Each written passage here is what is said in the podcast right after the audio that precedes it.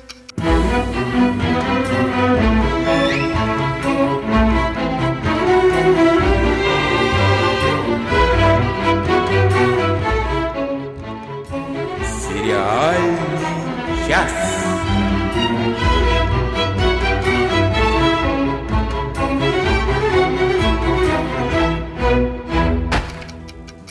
Здравствуйте, здравствуйте, здравствуйте. А, так как сегодня у нас очень много всего запланировано, и мы можем опоздать или не успеть, я даже не знаю, я долго рассусоливать тут не буду. Я просто представлю всех собравшихся, а это все вместе, если что, называется «Сериальный час», от подкаст такой вы слушаете. А собравшиеся это Оля Бойко.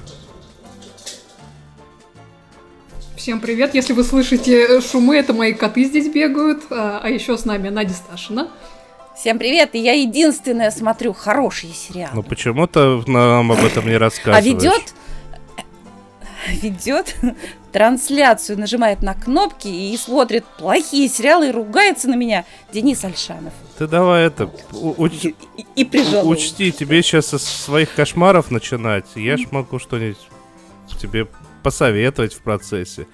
Давайте, поехали. Долгожданное. Да. Долгожданное. Вышел новый, вышел новый сезон прекраснейшего, любимейшего мною сериала «Страйк». Это, это следует напомнить, что это детективный сериал, очень-очень британский, очень нуарный, атмосферный, по романам, на самом деле, Джоан Роулинг, но которая написала их под псевдонимом Роберта Гилбрейта. Да, кажется, я правильно произнесла. А, Джоан Роулинг так понравились первые два сезона, которые были сняты по первым трем романам о Корморане Страйке, что она написала еще один роман, который вот недавно экранизировали. Он э, состоит из четырех серий, и последний из которых выходит сегодня, которую я жду с большим нетерпением. Роман, роман состоит того, из четырех серий.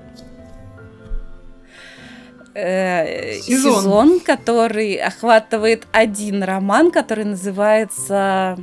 Господи, что там белое, это я забыла. Я сегодня весь день писала и помнила, а сейчас забыла. Смертельная белесна.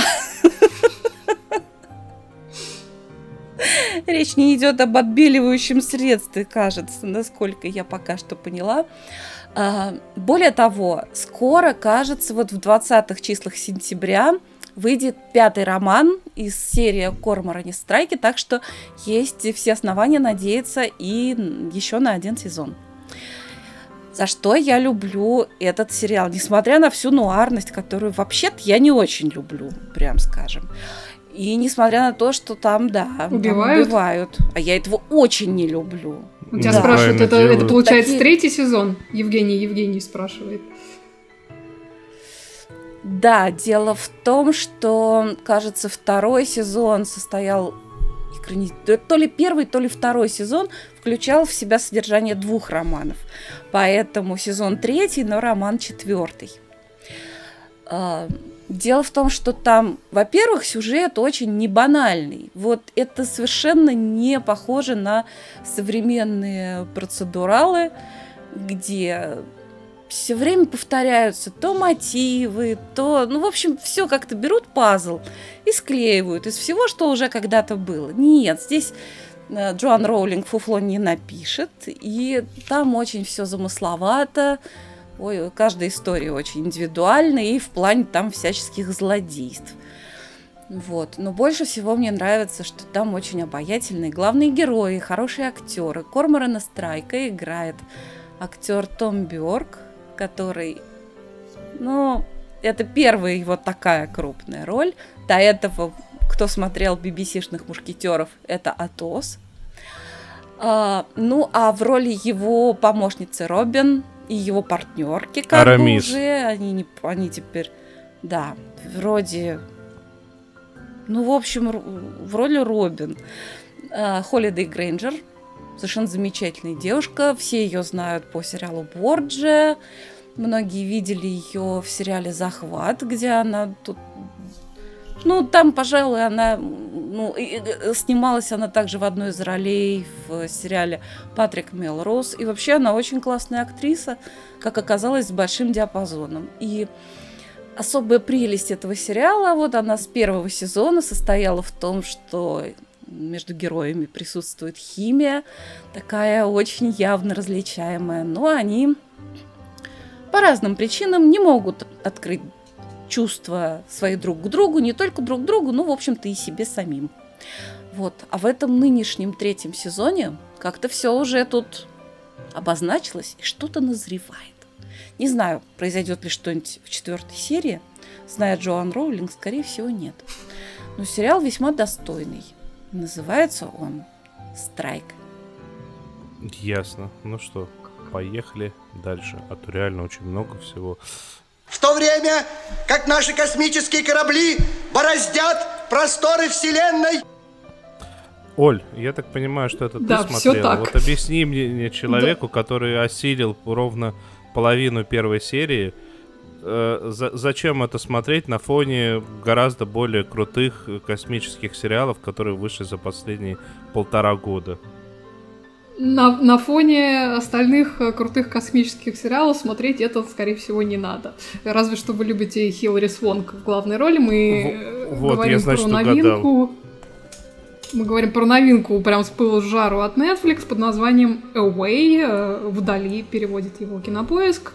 А, собственно, мир, мир ТВ и стриминга продолжает завоевывать э, звезд э, кино, и это, в общем-то, хорошо, я считаю, тем более, что самое интересное, на мой взгляд, сейчас происходит действительно именно в этих а, сферах. А, вот, а, Извини, да. я тебя перебью, но Хиллари, Хиллари Свонк уже снялась в сериале, причем в очень классном. Она играла в сериале, сейчас я скажу, как он называется, «Траст».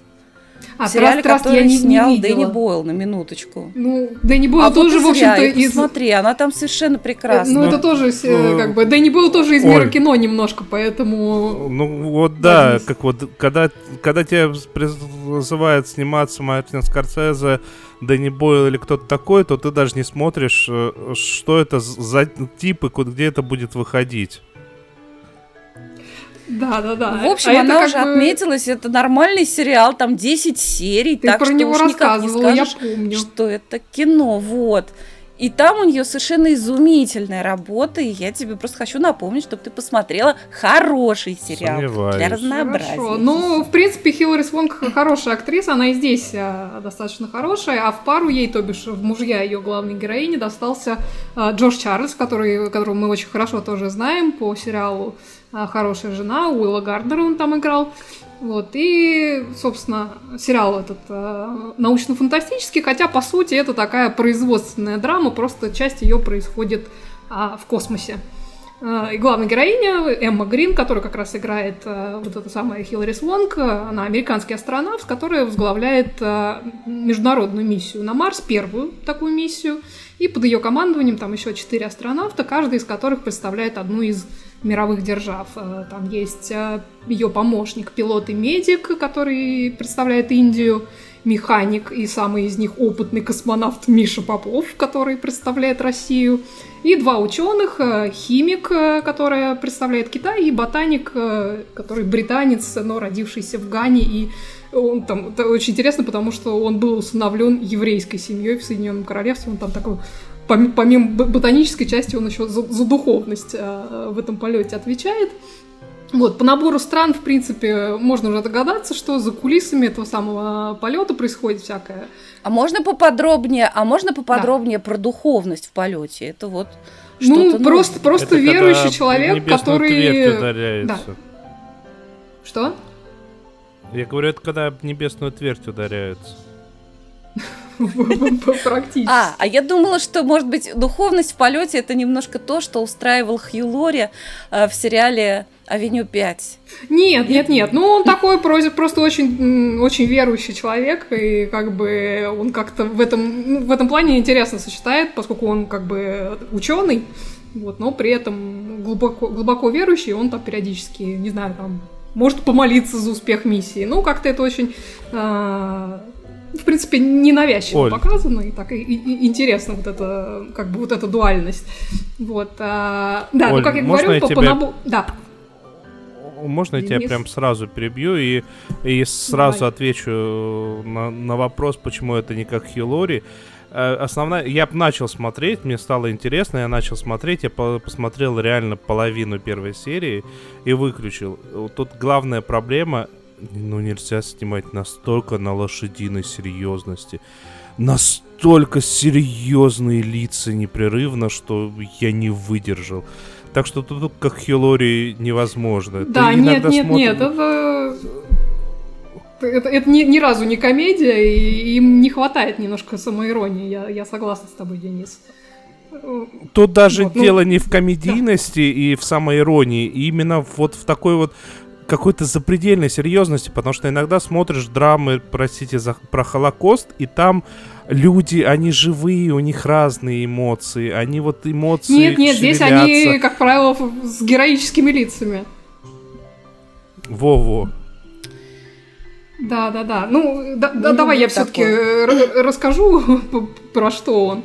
А, да, ну, ну, собственно, я, я начала говорить, что как бы по, по, по, по тем странам, которые, так сказать, своих участников а, отправили в этот, а, в этот полет, можно догадаться, что там всякие под, подковерные, закулисные политические а, происходят трения и вообще возня, которые, в принципе, особенно поначалу и в отношениях героев сильно проявляется. Там начинается само действие перед а, запуском миссии с Луны, то есть они как бы с Земли уже прилетели а, на Луну, но как бы основной запуск еще не произошел, и там как бы сразу несколько неприятных эпизодов. Во-первых, по дороге с Земли на Луну в этом э, космическом корабле, где они, в котором они летели, происходит такой опасный инцидент с возгоранием, и члены экипажа между собой там сильно не согласны, что же произошло, и при этом двое из них а, наш и китаянка, они обвиняют во всем эту самую американку, которая главная героиня, и пытаются ее отстранить от этой миссии, мотивируя тем, что вот с первой же опасной ситуации на борту она как лидер не справилась.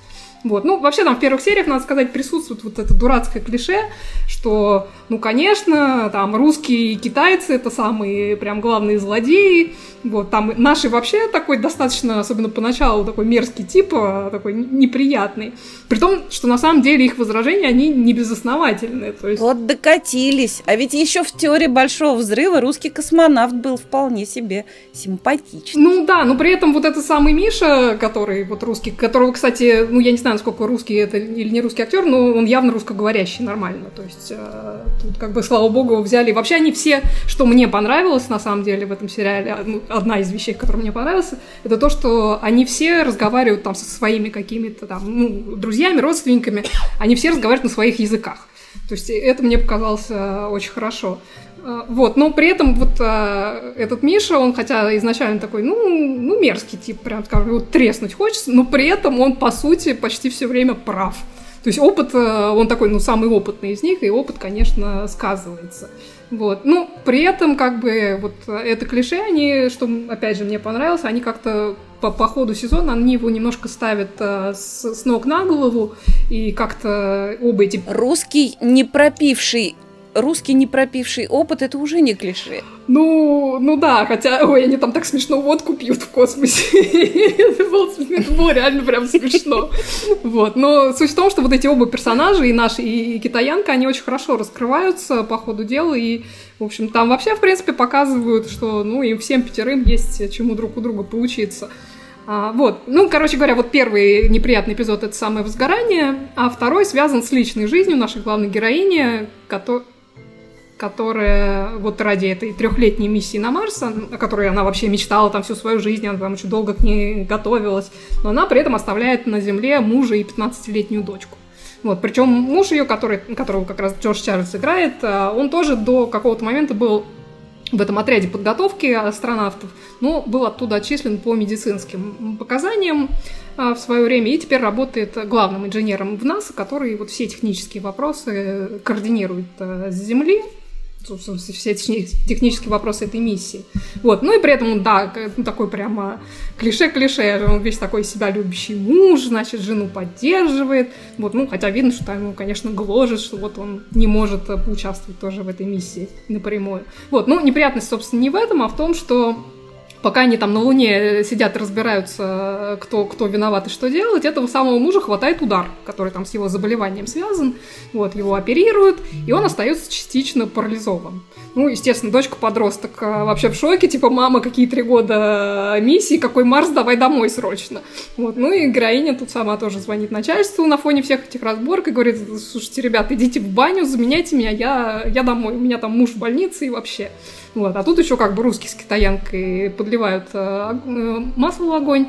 Ну, типа, нафига нам вообще капитан на, на грани нервного срыва, что, в общем-то, ну, в общем, достаточно рационально. Вот. Ну, в итоге все благополучно разрешается, и они, значит, э, стартуют в сторону Марса и летят туда весь сезон – попутно там, ну, понятно, это, это как бы как обычное дело, в каждой серии решают какие-то там технические, психологические, не знаю, вирусологические, еще какие-то проблемы, постепенно к друг другу притираются как члены команды, вот, ну и практически в каждой серии к одному из персонажей достаются флешбеки там, с его или ее предысторией. Хотя, конечно, основная вот эта часть, она посвящена именно главной героине и ее каким-то семейным разборкам.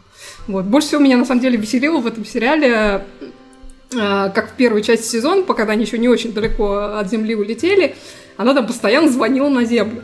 То мужу, то дочке, то приятельнице, которой она там поручила за этой дочкой э, последить, то врачу мужа, то еще кого-то. И, и так, кстати, с ними прекрасно разговаривал, то есть никаких тебе задержек связи, там ничего, это, конечно, довольно-таки комично. Вот, ну, как сказать, если вот закрыть э, глаза на эти на, ну, на эту техническую сторону вопроса, то это, конечно, очень такое реалистичное отображение жизни работающей женщины. То есть, будь ты даже капитаном космического корабля, изволь попутно между делом разрулить, значит, еще 150 вещей какого-то там семейного характера. Это, конечно, ну, Жизнь. кто ж разрулит-то тогда? Именно. Больше именно. ж некому. То есть, э, хоть ты на Марс лети, но изволь, значит, э, позвонить и разобраться с проблемами дочки в школе, например. Вот, ну, а зачем они на Марс, кстати, полетели? Ну, первая ну, а миссия... не лететь? Как бы исследовательская, там, как бы первые люди на Марсе, доказать, что там была жизнь и все такое. Вот. А, ну да, ну, в общем, короче говоря, в этом сериале вообще мне, даже с моей непросвещенной точки зрения, мне Секунду, кажется, очень ты много сейчас сказала доказать, что ляпов. там есть жизнь? Ты Нет, сказала, что там, что там есть доказательство? Нет, что там была, была когда-то жизнь, имеется в виду была когда-то там, жизнь. Ну, в, ну, в том числе, например, этот ботаник, который туда летит, он летит, чтобы э, там вырастить какие-то растения и доказать, что не просто это возможно, но что они там раньше были, какие-то растения.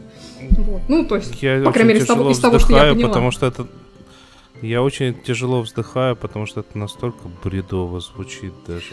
Ну, да, опять же, я говорю, что с точки зрения сценария у меня было ощущение, что все там выстроено вот каким-то лекалом и шаблоном, просто ни шагу, ни, ни шагу в сторону. И как бы иногда это не так плохо, но при этом смотреть из ну, довольно скучно и довольно предсказуемо все, что там происходит. При том, что я люблю всякие космооперы, и как бы, ну, да, но при этом, ну, просто вот настолько прям кондово. Вот. При этом, как бы, персонаж довольно симпатичный, несмотря там на героические лица, особенно вот члены экипажа. А, мне кажется, китаянка с нашим вообще под конец стали лучшими из, из них из всех. Как бы и на их фоне вот эта самая Эмма, она действительно иногда прибешивает, честно говоря, потому что в какие-то моменты думаешь, боже мой, ну как ей вообще, как ее вообще к этой миссии допустили? То есть она, если она по себя под давлением так ведет, то как-то ну, непонятно, что она делает э, как капитан этого корабля, хотя по-человечески ей, ну, сочувствуешь, конечно. А, ситуация там как бы семейная все-таки непростая. Короче, смотреть можно, конечно, но по уровню этот сериал, да, не то что до лучших образцов жанра не дотягивает, он, в общем, до средненьких э, тоже не очень дотягивает. Если с недавними сериалами подобного рода сравнивать, то тот же For All Mankind, э, который ради всего человечества от Apple TV+, мне кажется, гораздо более удачным и интересным.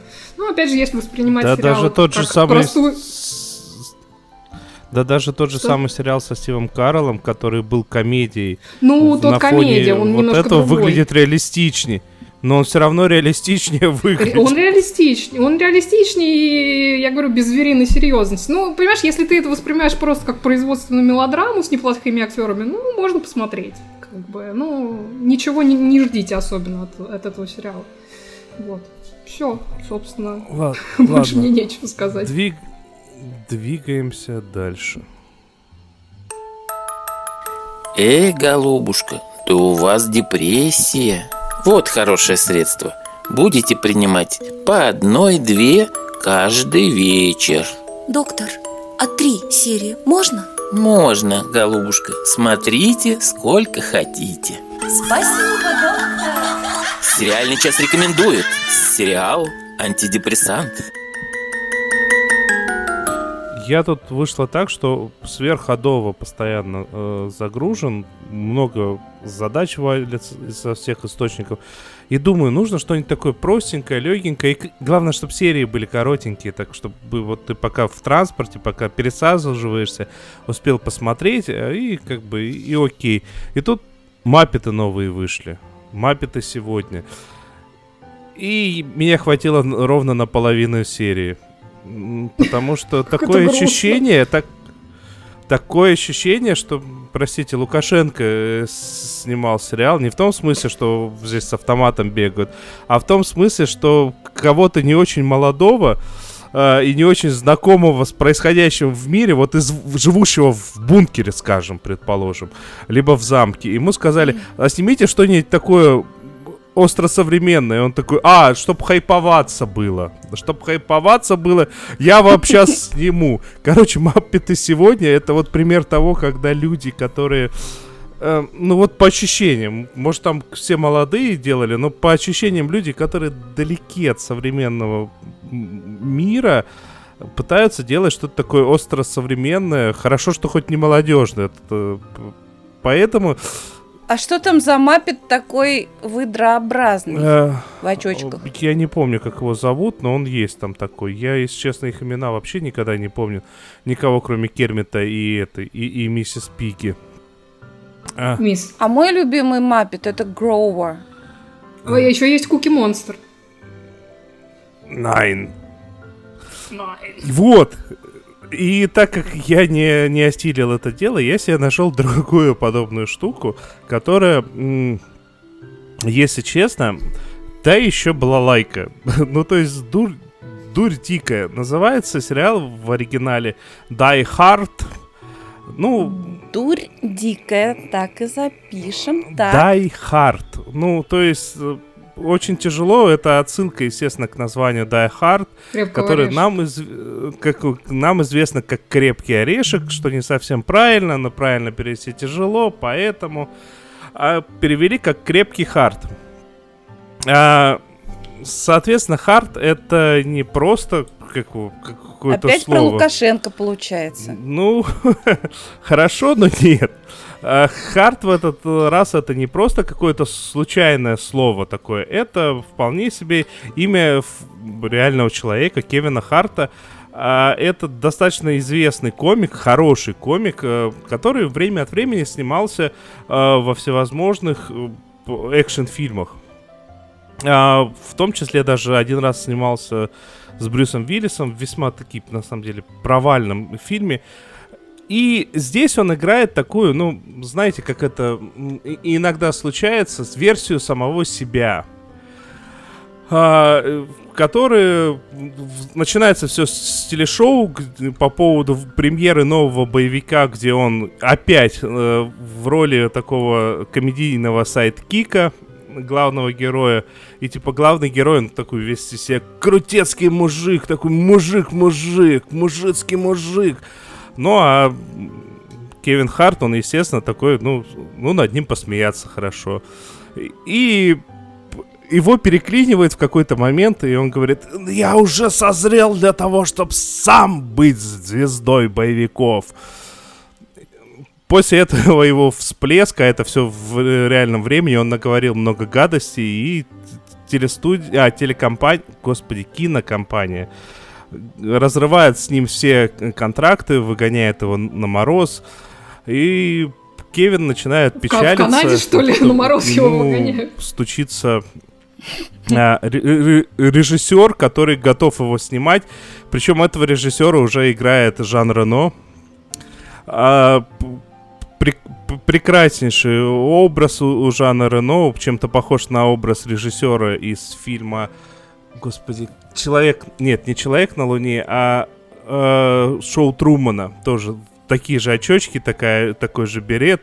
И он говорит, ты еще не готов к тому, чтобы стать настоящим экшен-героем. Тебе нужно отправиться в лагерь специальный, где эти все сделают крутого.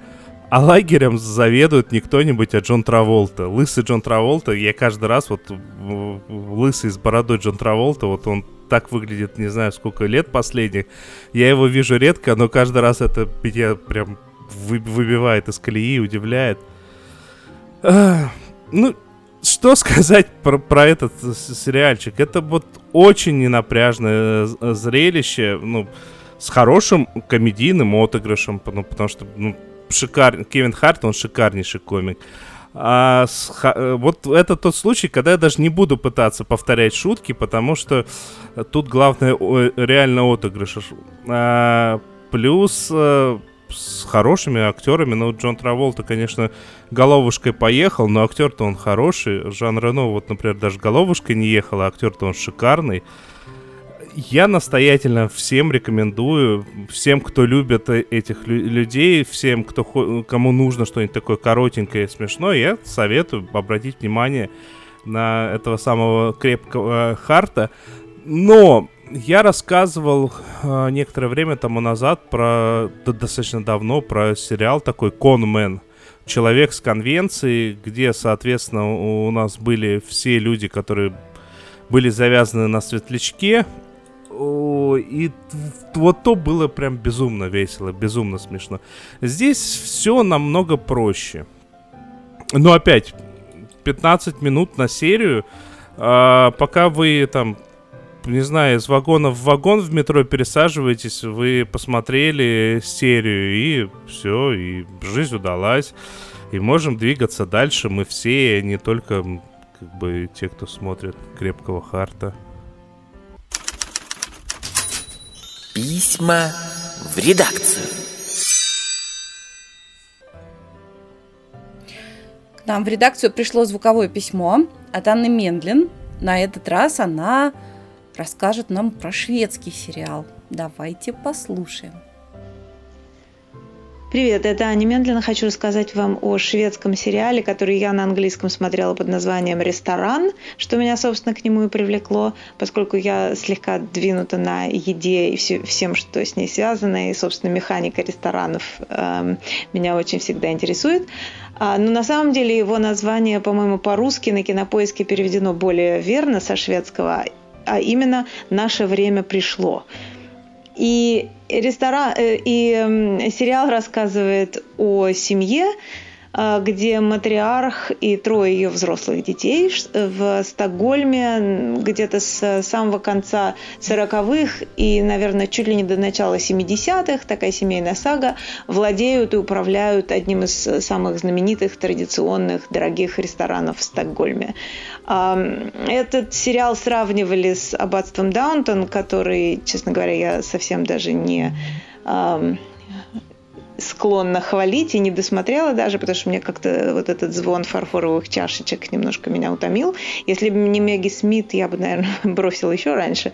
А, но здесь есть, конечно, похожие темы в смысле противостояния такого традиционного консервативного слоя общества и молодого, более такого бесшабашного и стремящегося в будущее, с одной стороны, с другой стороны, противостояние того, что называется upstairs и downstairs, то есть э, верхнего, так сказать, этажа, где все в манишках и в смокингах, и все очень такие красивые и э, прекрасно себя чувствуют и ведут, и тех, кто, значит, моет посуду по ночам, и живет, значит, в каких-то подвалах или неизвестно где и борется, значит, должен отдавать половину своей зарплаты какой-то местной мафии, которая, кстати, очень интересно имеет балканский оттенок почему-то, как выяснилось. Ну, на самом деле, это, этот сериал мне показался более интересным. Во-первых, опять же, потому что там есть вот эта вся механика, э, связанная с э, тем, как э, э, организован этот ресторанный бизнес. Но потом там есть и, в общем, довольно современные темы. Разумеется, у каждого героя, у каждой сюжетной линии есть некоторые скелеты в шкафу. Там есть и тема гомосексуализма, и, а, значит, вопросы о том, как Швеция себя вела во время Второй мировой войны, и в связи с Холокостом, и с антисемитизмом, а, какое у них отношение к мигрантам. В данном случае очень интересно, что мигрантами а, вот именно в этом ресторанном бизнесе выступают итальянцы, которых за людей совершенно не считают и смотрят на них чрезвычайно косо, как на каких-то вот непонятных, значит, дикарей, которые пиццу едят руками, и что это за пицца пицца такая вообще. Вот. Ну, конечно, там есть всякие политические темы, всякая левизна, которая показана с большой симпатией, но не анархизм и не, так сказать, красные бригады, которые показаны с большим отвращением. А, там есть, э, я, я не могу сказать, что там есть какие-то гениальные актеры, и, безусловно, есть некоторый оттенок мыльной оперы, разумеется, такие довольно неожиданные повороты характеров, где герои и негодяи меняются местами, один превращается в другого без всякого, в общем, обоснования. Но но так, чтобы сюжет э, становился все интереснее и интереснее. А, но интересно в сравнении с э, такими традиционными мыльными операми, европейскими или американскими, что лица совершенно другие вот в этой шведской постановке. Лица довольно простые. То есть, конечно, это актеры, и, кстати, многие из них играют очень здорово, но там нету вообще никакой вот этой телевизионной приглаженности и красоты. Там совершенно несимметричные, довольно грубые черты лица, а, всякие неровности и неправильности. И это довольно здорово смотреть, особенно с американской перспективы, поскольку здесь такого просто быть не может. Хотя, разумеется, эти лица, они тщательно отобраны. Э, в этом никакого сомнения нет. В общем, я бы сказала, что, что сериал довольно любопытный, если у вас есть много времени а, лишнего и желание посмотреть что-то такое вот семейное, затягивающее и без, без эм, особой драмы, разумеется, без крови и убийств, ну или почти, то я вполне вам на твердую четверку рекомендую вот этот шведский сериал. Он в, таких, в таких скромных шведских серо-бурых тонах, но там присутствуют скандинавские красавицы в очень яркой красной помаде. Я прям Прекрасно. задумался, зачем нам что-то без убийств. Зачем нам что? Зачем нам что-то без убийств? Это для а, Нади специально. Нет, там, во-первых, есть, видимо, какие-то убийства. А, слушайте, я хочу только добавить, что посмотреть этот сериал не так уж просто. Существует два варианта перевода его на русский язык, но я пока Пока не смогла э, скачать, потому что просто нет раздающих. Но я думаю, что нужно дождаться, проявить терпение, и когда-нибудь они все-таки появятся. И э, раз уж пришлось в тему, хочу напомнить всем про отличнейший сериал, смотрим, так сказать, по теме Upstairs, Downstairs. Есть сериал, который так и называется – британский сериал Upstairs, Downstairs, который многие сравнивают с даунтонским аббатством, в том числе и я сравниваю явно в пользу вот этого второго сериала, который более Только надо сказать, что, что их происходит... два э, этих сериала с этим названием, ты про новый, видимо, говоришь. Да, был очень-очень старый сериал, я не знаю, насколько он хорош, я говорю про новый, а, про сериал Скилли Хоус. Э, по-моему, и, он и Алекс Кингстон. А, Алекс Кингстон, там же еще и Клэр Фой. В общем, там очень есть на кого посмотреть, и он совершенно не такой э, мыльный. И что касается ложечек, э, ложечки, значит, там присутствуют, но они совершенно неутомительны. Действие тут происходит уже перед Второй мировой войной и в городе. А так по, по стилистике очень похоже. Так что всем рекомендую. По-русски называется «Вверх и вниз по лестнице». Ну, ты Шуваева пишет, что старый невозможно прекрасен. Неправильно ты читаешь. Надо будет и старый глянуть. На значит. экране же написано по-русски называется «Наше время пришло». Именно об этом было с нашим сообщением. Письмо от Анны Ментлин. Запутать всех хочешь, так и запишем. Предлагаю двигаться дальше. умные люди все поняли. Смотрели, смотрим, посмотрим. Признавайтесь, чей забор? Мой забор. Я когда досмотрел «Космические страсти», Netflix мне очень коварно подсунул «Страсти земные» в виде вот этого испанского сериала под названием «Лавайя», по-русски он называется «Забор».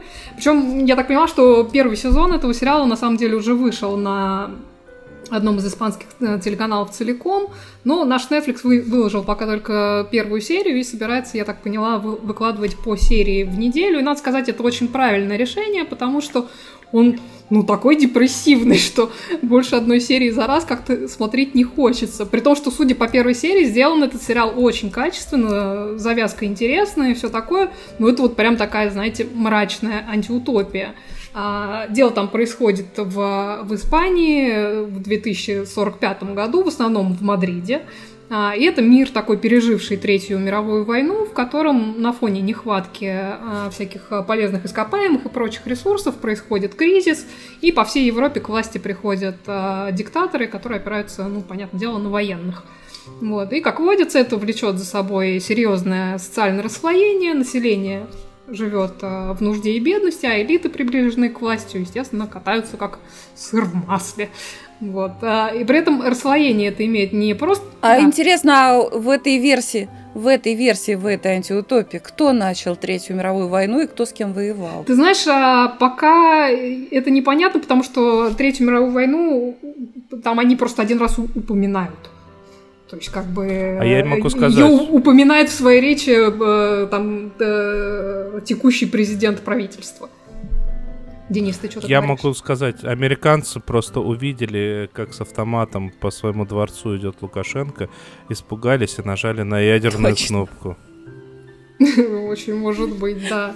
да так... это, это очень правдоподобно. Все может быть, да. Ну так вот, э, расслоение это имеет не просто условно какой-то характер, но и физический, потому что богатые районы Мандрида, они вот буквально-таки отгородились от, э, скажем так, плебеев настоящим бетонным забором со всякими контрольно-пропускными пунктами, и пройти через который можно только имея специальный пропуск. Помимо всего прочего, в этом мире есть еще и какой-то смертельный вирус, а, поэтому они там очень обсессивно, значит, контролируют всех прибывающих в Мадрид людей, берут, берут значит, анализы крови, меряют температуру. Все в кучу свалили. Да, и все такое, и всех подозрительных товарищей увозят, значит, а, или уводят в неизвестном направлении. Учитывая, а, что премьера этого сериала на телевидении состоялась в середине января, а, то я прям даже рада, что я его в тот момент не, не посмотрела, или там в самый разгар вот, значит, нашего карантина не смотрела, потому что как-то на фоне вот всего, что в этом году происходит, а, это как-то особенно неуютно наблюдать, если честно. Вот. Ну, собственно, и на фоне вот всей этой темы с вирусом и ограничением э, свобод в этом сериале самые стрёмные вещи творятся, ну, как, как, как это часто бывает, с детьми. Вот. О чем мы узнаем, когда, значит, один из главных героев по прибытии в Мадрид с дочкой с маленькой приходит э, в пункт сдачи анализов, поскольку это обязательная процедура, и при этом его жена и мать дочки как раз умерла от того самого вируса, что они тщательно от всего мира скрывают. То есть их там все время спрашивают, а почему она с вами в Мадрид не приехала? И они всем как бы говорят, ну вот, она там задержалась по работе и приедет через пару дней. Вот. А, так вот, а, анализ крови дочки показывает какую-то аномалию, и ее прям там отделяют от отца и увозят в неизвестном направлении, ну, точно куда-то внутри вот этого огороженного пространства для богачей.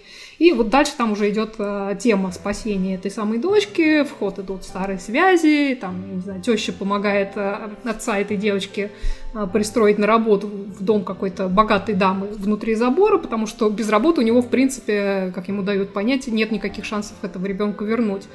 Вот. А тему с умершей женой там еще как бы в духе испанских страстей, естественно, как бы не без этого. Она имеет некий твист, потому как у нее есть сестра-близнец, которая живет в Мадриде, но при этом она там в рамках э, самообороны убила какого-то высокопоставленного то ли военного, то ли полицейского, и, значит, собирается делать ноги, пока ее э, не поймали.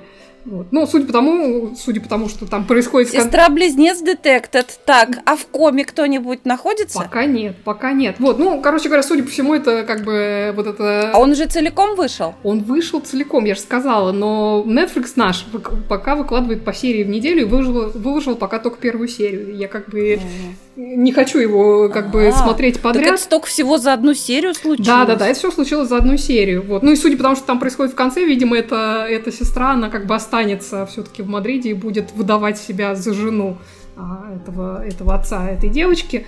Вот. А что касается ребенка, то нам показывают, что ее привозят там с несколькими еще детьми в какой-то очень стрёмный детский дом, а, где явно над детьми какие-то эксперименты, э, а, значит, в духе нацистов ставят.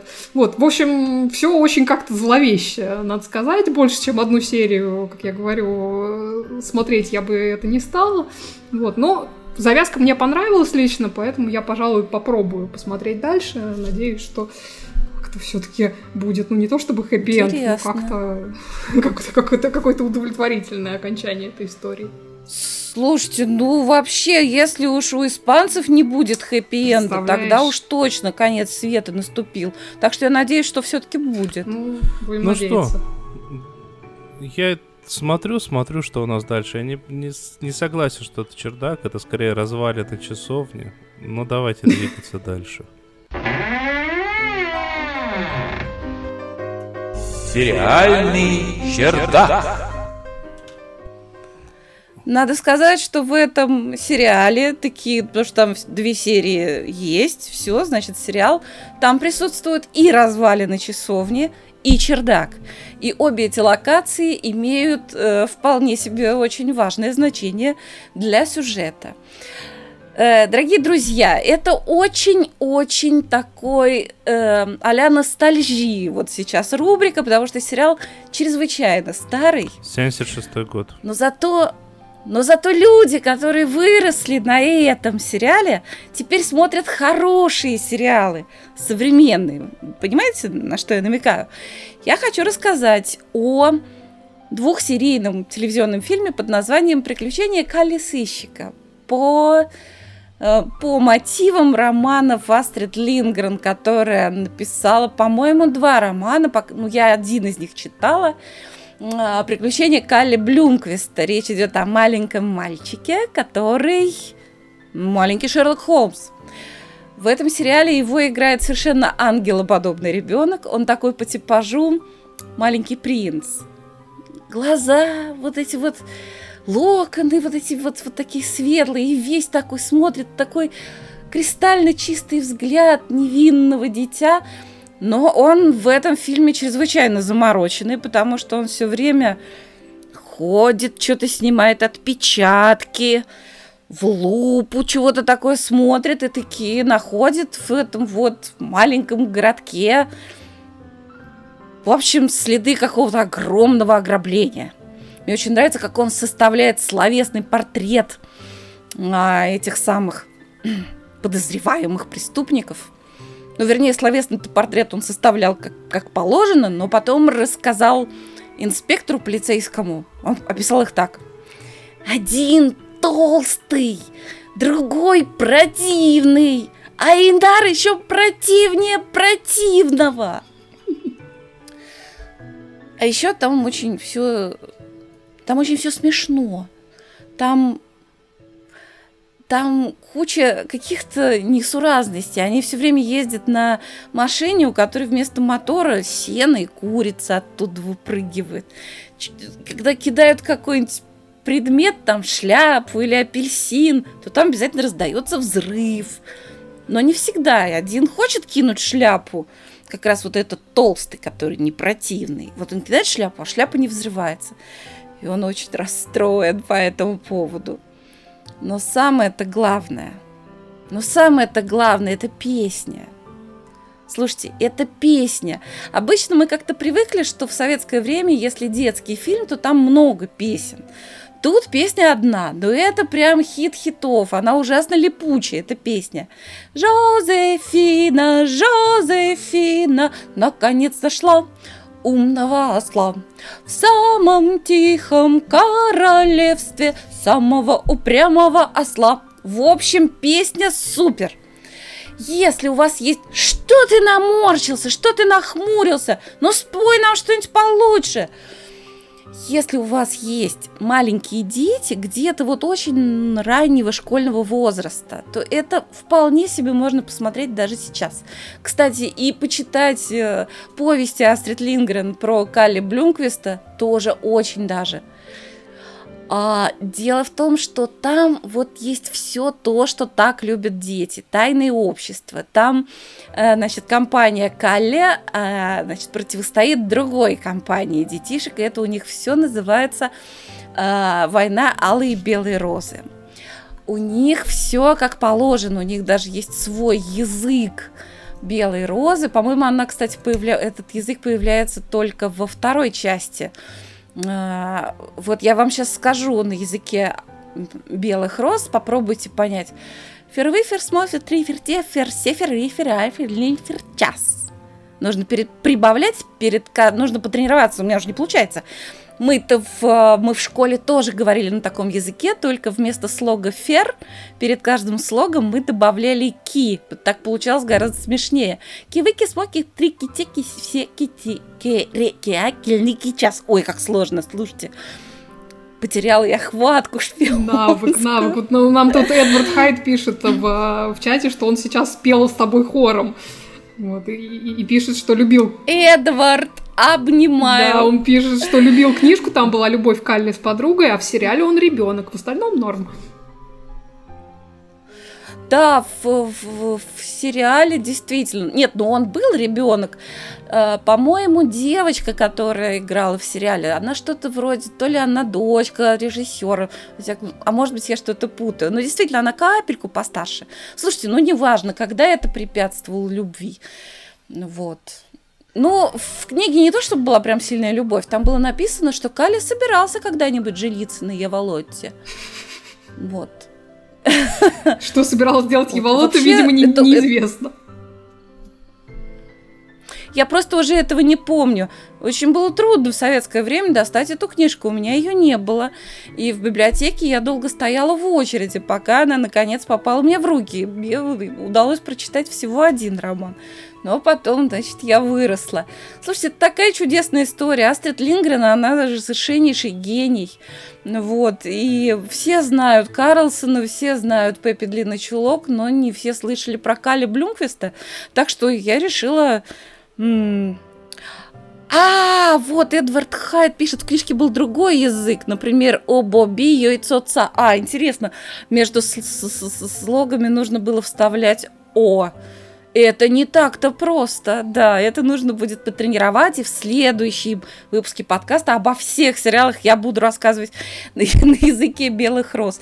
Слушайте, ну это очень хороший, добрый фильм, да, он старомодный, но маленькому ребенку вполне можно показать и сейчас, потому что там очень много смешного, очень много всякой милоты, доброты, и вот, пожалуйста, и песню будете потом петь всей семьей, это я вам Хором обещаю. Приключения Галя Сыщика. Ну что, двигаемся дальше. Ух, красавица, девка. Барин на нее как глянул, так умом и поехала. Ты до конца досмотрела? Все правда. Я досмотрела, да, до конца. А что? А я просто на первой серии остановился, так что давай рассказывай. Ну, это меня не, не удивляет, что ты остановился. Ну, дело в том, что после вот этого мрачного Нет, я остановился, забора... и я остановился не потому, что дальше не хочу, а потому что дальше не успел. Ага, да, ну так вот э, мне-то после мрачного испанского забора очень захотелось э, что-нибудь э, такое легкое и ненавязчивое посмотреть. И тут мне на помощь пришел, значит, местный HBO с сериалом Love Life, личная жизнь называется он по-русски, с Анной Кендрик в главной роли. Такая вполне себе романтическая комедия, как раз то, что надо, что, чтобы вот попустило после антиутопии. А, сериал этот э, всю дорогу сопровождается голосом за кадром, и в данном случае это примечательно тем, что тут рассказчиком выступает прекрасная британская актриса Лесли Мэнвилл. А, к сожалению, она не появляется здесь на экране, но голос у нее просто, просто замечательный. И вот в самом начале сериала э, Лесли Мэнвилл своим прекрасным голосом выдает нам ну, типа статистику, связанную, связанную с личной жизнью среднестатистического человека, что-то типа того, что вот, значит, среднему человеку до того, как он находит а, свою вторую половинку, бывает семь отношений, из них там сколько-то серьезных, сколько-то мимолетных, а, не знаю, два раза он влюбляется, два раза он там разбивает кому-нибудь сердце, ну и тому подобное.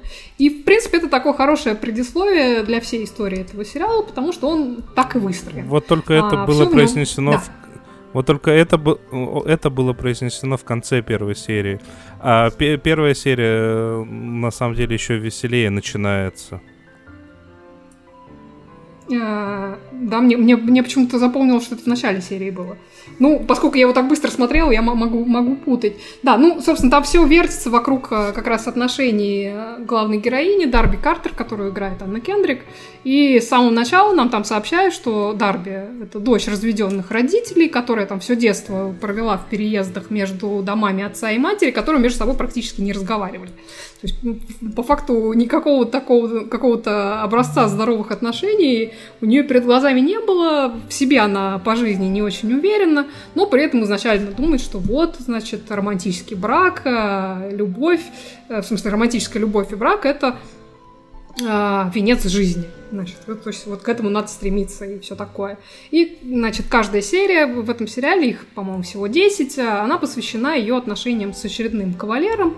Некоторые из них, а, как гласила статистика, мимолетные, другие длятся дольше. За одного они, та- она там даже замуж выходит в какой-то момент, извините за спойлер, ну это не сильный спойлер. Вот. При этом в каждых отношениях ей чего-то не хватает. То есть иногда это по вине кого-то из партнеров, то есть иногда это по ее вине, иногда это по вине ее партнера, иногда а, никто из них э, не виноват, просто вмешиваются обстоятельства, или они просто как бы оба хорошие люди, но оказываются несовместимы. А, Есть там партнеры, которые появляются только в одной серии, некоторые появляются в нескольких, и они там еще периодически намекают, что значит, ее второй половинкой может оказаться э, кто-то, кого она уже знает. Вот. Ну и все это как-то очень мило, очень ненавязчиво, местами так э, романтично, местами неловко, местами довольно-таки жизненно. И на фоне всего этого нам еще показаны ее отношения с группой друзей, с которыми она снимает вместе квартиру в Нью-Йорке, а также вторым планом идут э, отношения этих друзей между собой. Вот. И помимо всего прочего, на на протяжении всего сезона происходит э, эволюция самой этой героини в профессиональном плане. Начинает она там как, э, по-моему, экскурсовод э, в музее и такой ищущий себя фотограф, но при этом она, как я уже сказала, очень в себе не уверена и вообще какой как бы не видит свое место в, в этом мире. И как бы вот постепенно пройдя через, там, через некоторую череду работ, все их с которых, впрочем, так или иначе с миром искусства связаны, она там к концу сезона таки находит себя и то, чем ей действительно нравится заниматься.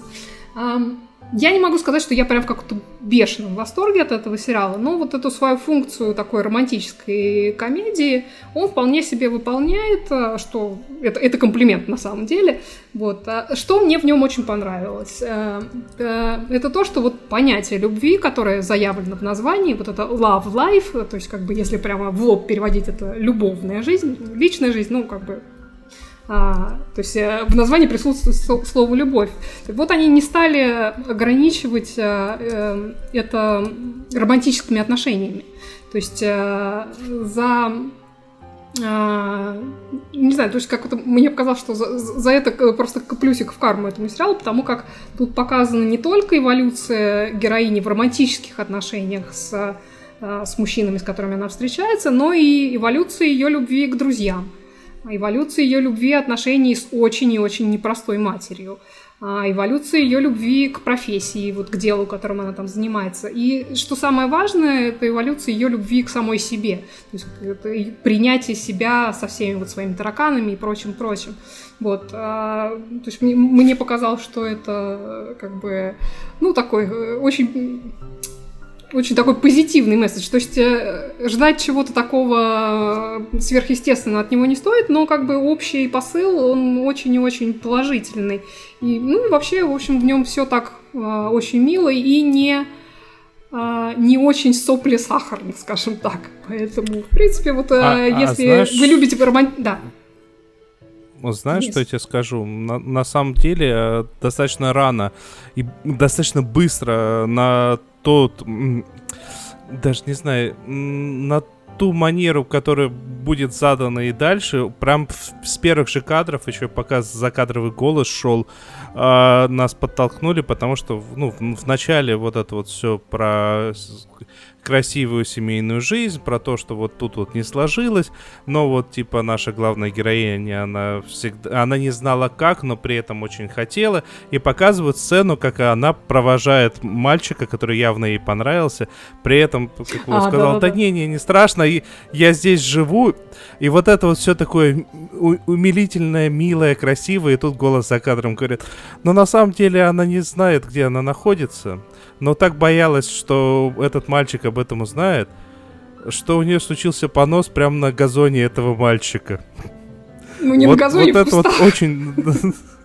Ну, не, про- произнесли на газоне, но да, она побежала в кусты.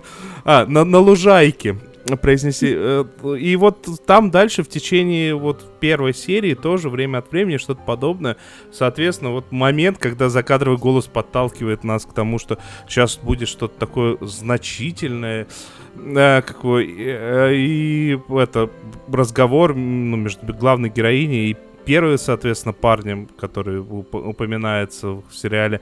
А, и, э, какую, он произносит фразу, и она обижается на одно, одно из слов, которое там...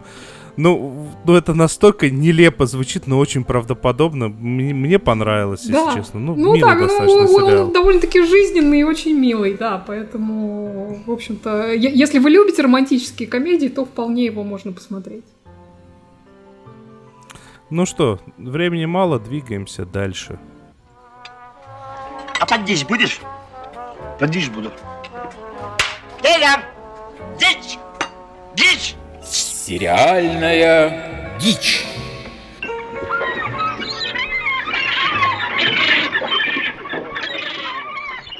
Первоначально у, у меня этот э, сериал шел в разделе «Долгожданное», но быстренько попал в раздел «Дичь».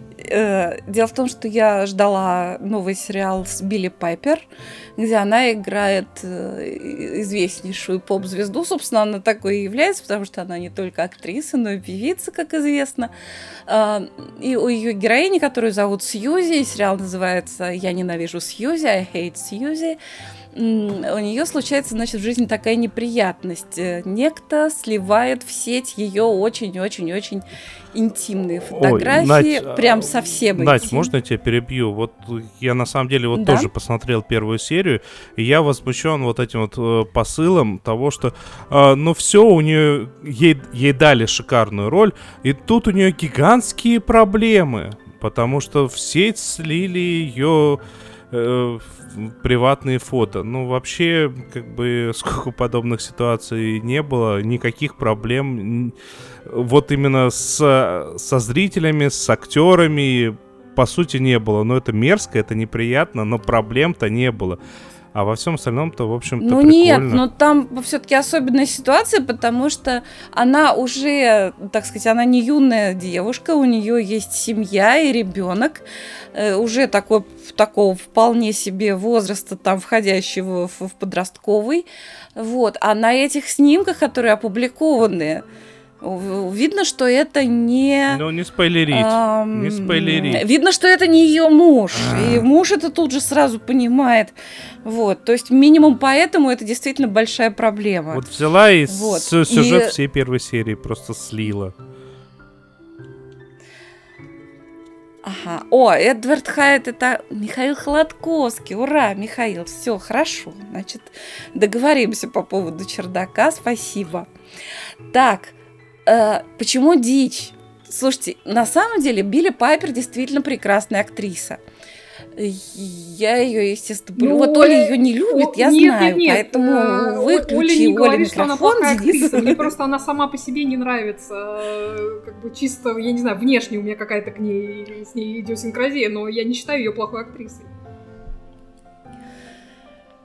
Понятно. А, а мне так сказать, она очень понравилась «Докторе Кто» вполне себе. Мне очень понравилась и, так сказать, ее работа, и как она выглядит э, в сериале «Тайный дневник девушки по вызову». А, но в этом сериале, вот я даже не смогла смотреть. Дело в том, что она там преображается действительно очень классно. Дело в том, что в начале э, первой серии она бегает такая, значит, по дому, порхает. О, я буду диснеевской принцессой, я буду диснеевской принцессой. Ей сын говорит, слушай, а ты не это, не старовато для принцессы? Она говорит, да, ну может быть, но они выбрали меня, я буду диснеевской принцессой. И вот она вся такая на подъеме, и действительно, она такая, ну видно, что она уже, так сказать, за 30, ну, но все, все равно. древняя ну, старуха ну, за 30. Ну, современная культура, там, мало ли, вот. Вот, боже, вот, ну и подумаешь, принцесса и принцесса, радуется человек, все хорошо. И у нее, и она ждет съемочную группу, которая должна снять ее для глянцевого журнала.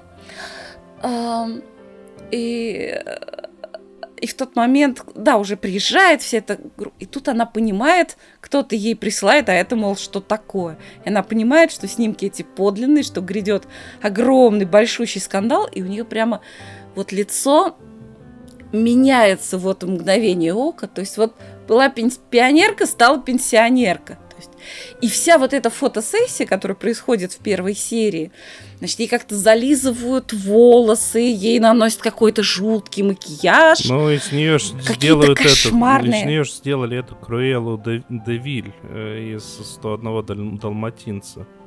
Прям один в один. Ах, вот оно что. И шуба тогда в тему. Ну, ну да, понятно. Я, только еще зачем краской облили, непонятно шубу. А так, да, абсолютно один в один облил. образ получился. Ну, в общем... Ну и... Вот. Ну, в общем, это все действительно как бы выглядит как гламурная съемка, но при этом она, что называется, страшна, как смертный грех. И вот это вот все, вот этот весь ужас в ее глазах от грядущего э, скандала и семейной драмы, это именно вот этот контраст, я это отметил для себя просто как очень классную актерскую игру. Ну, я посмотрел второй эпизод, какой-то он совсем уж стал мутный, и как-то дальше мне смотреть не захотелось. Ну вот, э, что увидела, про то рассказала в рубрике «Сериальная дичь». Сериал называется «Я ненавижу Сьюзи». Ну, на самом деле, э, я могу сказать, что самое веселое в первой серии — это концовка потому что, ну, ну как бы это, это Сьюзи, она вначале стала известна, ну, героиня, вначале стала известна не как актриса, а как певица явно на каком-то э, шоу талантов. И, соответственно, вот после всего произошедшего вот за этот день, э, это абсолютно нелепая съемка какая-то, эти слитые фотографии. И тут в, в конце она идет по улице и начинает петь, как в диснеевском фильме. Это было прям, прям шикарно. Ну, она там что-то нюхнула при этом. Ну, ну да, я же говорю, как диснеевская принцесса. Нюхнула, как диснеевская принцесса.